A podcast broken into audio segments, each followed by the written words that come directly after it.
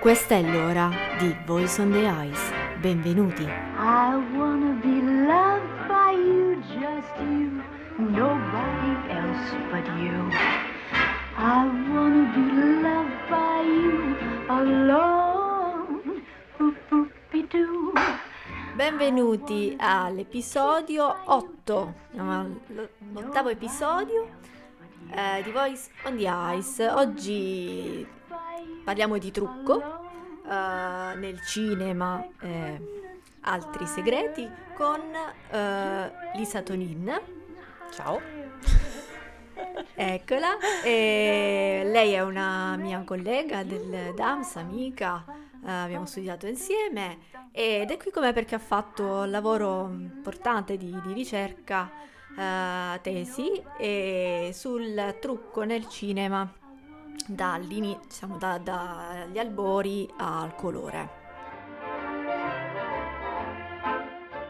Il mio lavoro di tesi è stato appunto mh, incentrato sull'evoluzione del make-up a partire dal teatro fino ad arrivare al colore. Perché ho voluto fare proprio questo argomento e cosa mi ha spinto a farlo? La mia curiosità, perché dico, da dove viene il trucco che conosciamo oggi? Ehm, come si è evoluto nel tempo? Quali sono i nonni del mascara, della cipria? Allora sono andata a ritroso e ho visto, a parte che i primi esperimenti di trucco ci sono già negli antichi egizi, però diciamo che in ambito artistico si è cominciato ad utilizzare nel teatro e quindi sono partita da lì. Eh, poi quello teatrale è andato ad affermarsi nel cinema, eh, vedendo poi che non era proprio adatto il, te- il, il trucco teatrale per il cinema e da lì con l'evoluzione del cinema è andato di pari passo quello del make up fino ad arrivare al colore e aprire una nuova era proprio di, di trucco e di, mm, e di cosmesi. Ecco, infatti una cosa che ho dimenticato di dire era che non solo eh, di cinema ma si parla anche di teatro, questa diciamo, evoluzione del, Sì, del poco, trucco, poco, affermazione. però sì, perché diciamo che ehm, grazie al teatro, insomma, il teatro è un po' eh, un parente del cinema, no? Quindi eh, possiamo dire che si sono portate molte tecniche dal teatro al, al cinema, eh, tra cui anche il trucco, ma non era adatto perché era molto, non era adatto per un close-up come il cinema. Eh, il teatro si vede da lontano, quindi molti difetti di trucco si vedevano tantissimo su pellicola e su schermo. Quindi eh, anche questa ricerca di perfezionamento c'è stata da parte di, di truccatori, nasce nuovo- la nuova figura del make-up artist eh, insieme al cinema perché appunto era proprio un cercare di compensare la sensibilità della pellicola ehm, al, eh, al trucco, a come rendeva. Praticamente si, par- si parte dal Novecento con eh, lo sdoganamento del trucco perché prima era visto come un qualcosa eh, di volgare perché lo utilizzavano solo le prostitute, insomma, diciamo il rossetto, la matita, il- l'ombretto. Poi le attrici, le ballerine hanno sdoganato questa, eh, questa cosa, diciamo, apparentemente di imbelle- imbellimento, no? Sì, imbellimento. Ehm, E, nasce anche la Gibson Girl, quindi eh, diciamo una figura un po' marina, mitologica, mh, bellissima, qualcosa di sinuoso, coi gonnelloni, cose, insomma. eh, con il divismo penso sì, quando eh, c'è sì, pri- figura questo, della questo star, prima, dell'attore questo prima del di divismo. nicchia o del momento. Sì. Poi comincia eh, negli anni 10 ehm, con eh, insomma il- le prime sperimentazioni cinematografiche, si vede appunto che le tecniche teatrali di, di trucco non vanno bene per la pellicola perché abbiamo una pellicola ortocromatica, quindi una pellicola che è sensibile al blu, ai colori freddi. Eh, quindi i colori freddi venivano bianchi, chiari, e invece i colori caldi venivano scuri, quindi una pelle giallina veniva sporca. Quindi la base si è pensato di farla sul rosa. Quindi tutte queste accortezze hanno richiesto delle ricerche, anche sperimentazioni. Nascono nuovi prodotti, ok? Quindi qualcosa di un pochino più elastico per la pelle che la inventa Max Factor, che sarà una delle figure maggiori nell'ambito cinematografico. Eh, poi, vabbè, ciglia finte negli anni 20 diventano un'icona. Eh, ciglia, le ciglia finte con le Flapper Girls.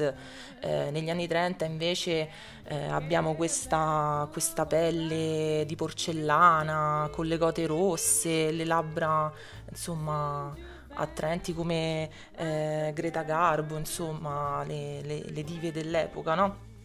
Eh, e qualcosa di così superficiale come il trucco eh, in realtà ha influenzato la società, cioè l'assetto della società è stato influenzato appunto da come venivano viste le dive, come si truccavano, come si vestivano, come si acconciavano.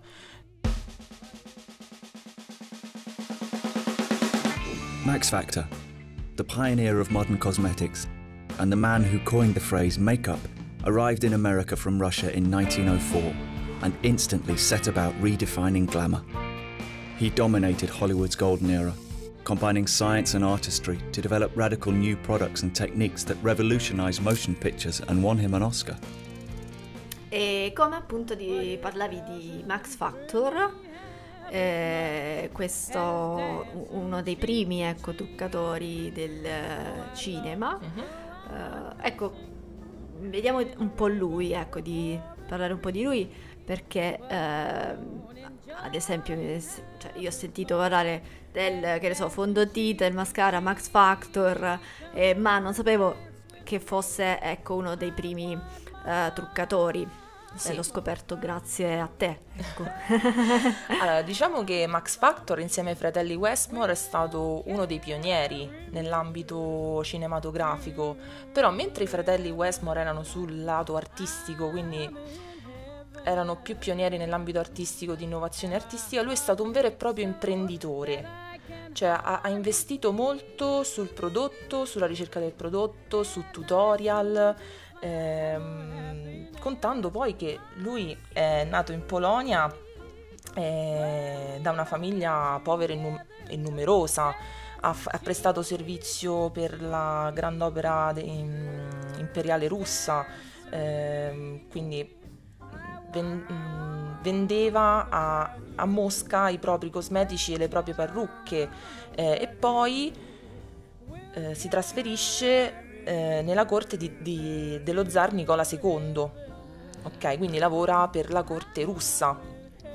Eh, però era una vita insostenibile e quindi si decide, eh, decide di trasferirsi negli Stati Uniti dove appunto ha questo grande successo eh, nel, nel, cinema eh, perché appunto la sua dote imprenditoriale è di eh, innovazione cosmetica già da quando aveva 18 anni, insomma. E, ehm, quindi comincia a essere un punto di riferimento come make-up artist nell'ambito, nell'ambito cinematografico, eh, sia per le dive che per le non dive, perché vende i suoi prodotti sia alle dive e quindi le persone potevano acquistare quei prodotti che, usano, che usavano le dive. Una quindi, figura importante. Eh, era un, sì è stata un, una bella pensata, diciamo, sì. E, lo, e, come lo conosciamo oggi alla fine, Max Factor è arrivato fino ad oggi. Sì. Ah, mentre parlavi di Max Factor immaginavo Marilyn Monroe, eh, insomma, nei, nei, suoi film o quando cantava, eh, perché, non lo so, ho questa immagine di lei... Eh sì, perché poi alla fine il trucco ha un immaginario, no? Quando pensi a un make-up ti viene subito in mente una diva ti viene subito in mente un, un personaggio con un trucco, cioè volente o nolente, ti viene in, ma- in mente un, qualcuno con un trucco, che sia ros- pensando poi, una piccola parentesi, che il trucco è stato simbolo anche di molte lotte in ambito femminile, per esempio il rossetto di Elizabeth Arden eh, per l'emancipazione femminile, per il diritto al voto, quindi diciamo anche attualmente il rossetto rosso è simbolo di emancipazione, di, di, ehm, di femminismo, ok? Nell'accezione giusta del femminismo. Ehm, quindi diciamo, ha portato Max Factor ha portato mm, a un livello su- superiore l'imprenditoria cosmetica. Ecco perché è molto importante ricordarlo. Ecco, per, per esempio, quali sono le, le tecniche del trucco che tu hai eh, trovato, cioè quelle principali? Allora, le tecniche diciamo che non sono tanto cambiate rispetto al passato. Ovviamente c'è stata una miglioria dei prodotti perché ovviamente andando avanti la tecnologia e la sensibilità di pellicola passando anche al digitale e arrivando all'HD, ovviamente deve cambiare anche il trucco perché eh, lo stesso prodotto che veniva utilizzato negli anni 10 non può essere atu- assolutamente utilizzato nel trucco HD. Eh, quindi una texture sempre più impalpabile eh, che uno guarda lo schermo e dice questa non è truccata, ok? Cioè non ha una base, quello è il principale cruccio, diciamo, di, di realismo. Ehm, poi viene utilizzato il fondo, anche le ciprie sono anche sempre più impalpabili, quindi fissano il trucco ma non si vedono, ok? Non hanno riflessi perché il problema, per esempio, è il riflesso della luce sulla cipria, ok? Anche i correttori vengono utilizzati eh, e sono sempre impercettibili. Quindi dietro un trucco cinematografico c'è un sacco di lavoro, un sacco di tecnica Di ricerca, ehm, certo. e di ricerca. Quindi non... Sì, sì, sì, sì. E vabbè, anche i rossetti, insomma, i rossetti sono sempre uguali, cambia solamente un po' la formulazione, ma quella è rimasta. Eh, tendenzialmente gli ombretti cioccolato sì, sono cambiati nel tempo, ma anche quelli Esattamente così. Ti metti il Esatto. rossetto e un Sì, po' di sì, sì, cioccolato e esatto. perfetto. E via. Si fa così, rossetto e cioccolato, che non mangiarli sarebbe un. Si fa così, si cuoce a fuoco lento, mescolando con sentimento.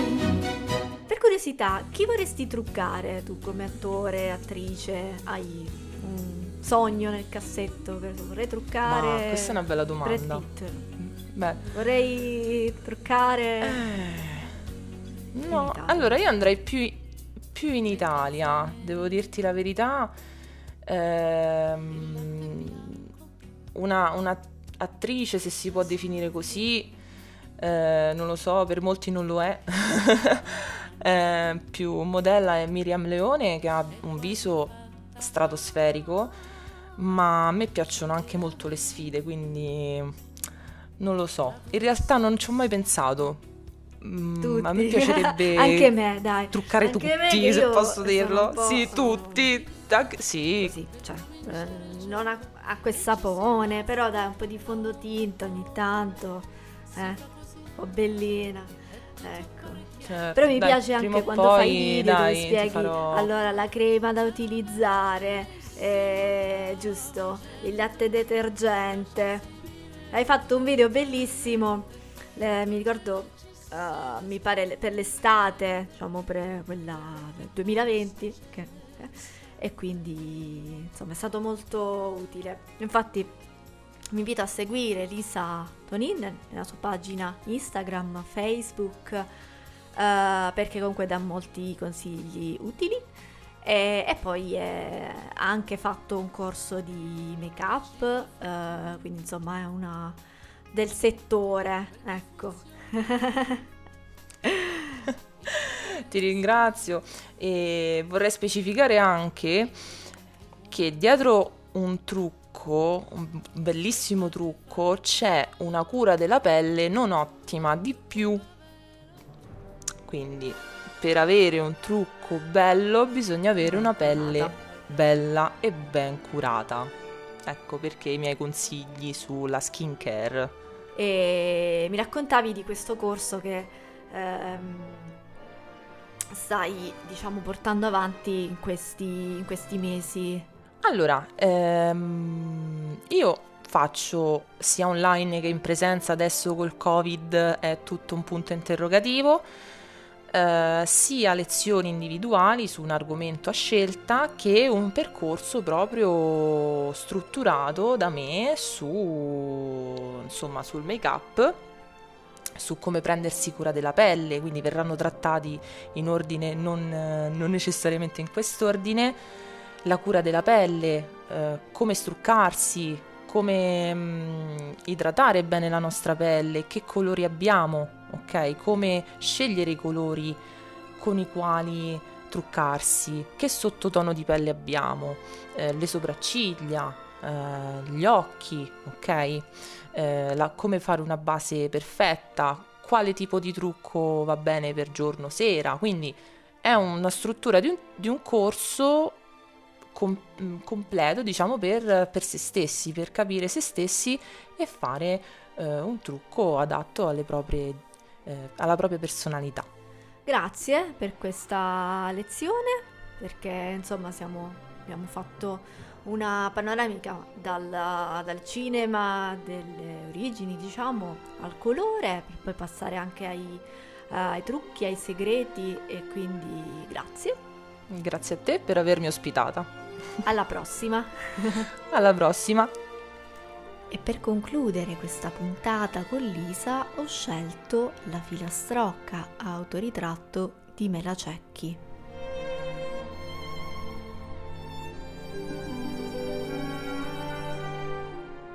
Metti te stesso davanti allo specchio, come la luna si specchia nel secchio. Guardati bene, guardati attento, L'autoritratto si fa in un momento. È lungo il tuo viso? È largo? Rotondo? Allora disegna il cerchio del mondo. E gli occhi? Il naso? Hai i capelli all'insù? Di alla matita di fare di più. Guardati ancora, più giù, fino al mento. È l'autoritratto di un viso contento. Alla prossima!